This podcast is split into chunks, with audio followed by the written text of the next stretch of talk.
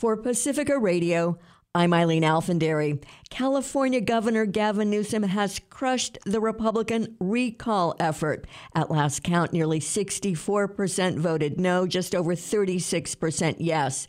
Newsom said the vote was an endorsement of economic, social, racial, and environmental justice. We said yes to science. We said yes to vaccines. We said yes to ending this pandemic. We said yes to people's right to vote without fear of fake fraud or voter suppression. We said yes to women's fundamental constitutional right to decide for herself what she does with her body, her fate, and future. If Newsom had been recalled, conservative Republican talk show host Larry Elder most certainly would have replaced him. Elder conceded the race, but said the campaign forced Democrats to pay attention to the problems of homelessness, schools, wildfires, and energy policy environmental extremists that have had a stranglehold over Gavin Newsom and have had a stranglehold over Sacramento. We're going to turn that around. They're going to have to pay attention to that now.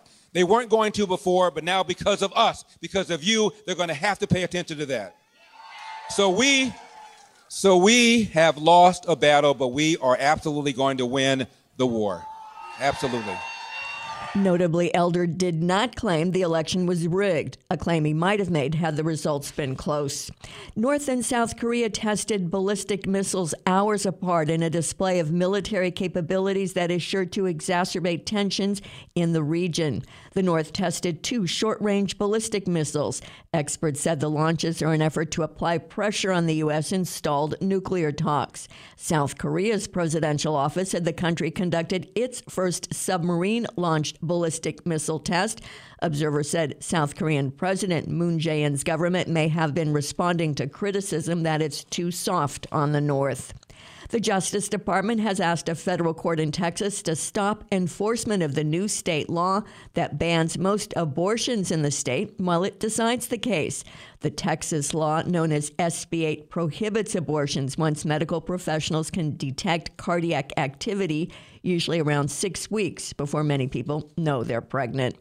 Arizona's Attorney General Mark Brnovich has filed the first lawsuit to block President Biden's new vaccine requirements that could affect 100 million workers. Brnovich is running in a crowded Republican primary for U.S. Senate. He calls the mandate a power grab and claims Biden is illegally treating U.S. citizens and legal immigrants differently from undocumented immigrants who are apprehended crossing the border. They're offered vaccines but not required to accept them.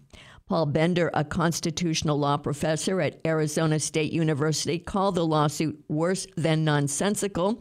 He said it's really laughable. But picking fights with the Biden administration could help Brnovich as he faces well funded opponents in a tough primary to challenge Democratic Senator Mark Kelly, one of the GOP's top targets in 2022. The Department of Labor has not yet issued Biden's rules for them to be directly challenged in court. Senate Democrats unveiled a pared back voting rights bill in hopes of kickstarting their stalled push to counteract new voter suppression laws in Republican controlled states. The new legislation includes a number of changes sought by West Virginia Senator Joe Manchin. They include provisions that would limit but not prohibit state voter ID requirements, as well as the elimination of a proposed overhaul of the Federal Elections Commission. The new measure also dumps language that would have created a public financing system for federal elections. Manchin called the new bill more practical and reasonable and said now Democrats will have to sit down and work with their Republican colleagues. The major question is whether Manchin and other Democrats will budge on their stated resistance to altering Senate filibuster rules.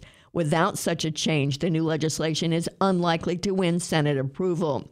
At a voting rights rally, activist Arndrea Waters King, the daughter in law of assassinated civil rights leader Martin Luther King Jr., said the Senate needs to take action. The filibuster, a relic of white supremacy itself, is not untouchable.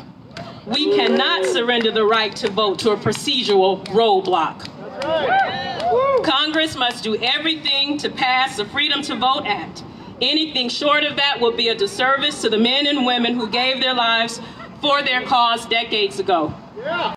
The revised legislation would establish national rules for running elections, including a minimum of 15 consecutive days of early voting, including two weekends. All voters could request to vote by mail. New automatic voter registration programs would be set up. I'm Eileen Alfandary for Pacifica Radio.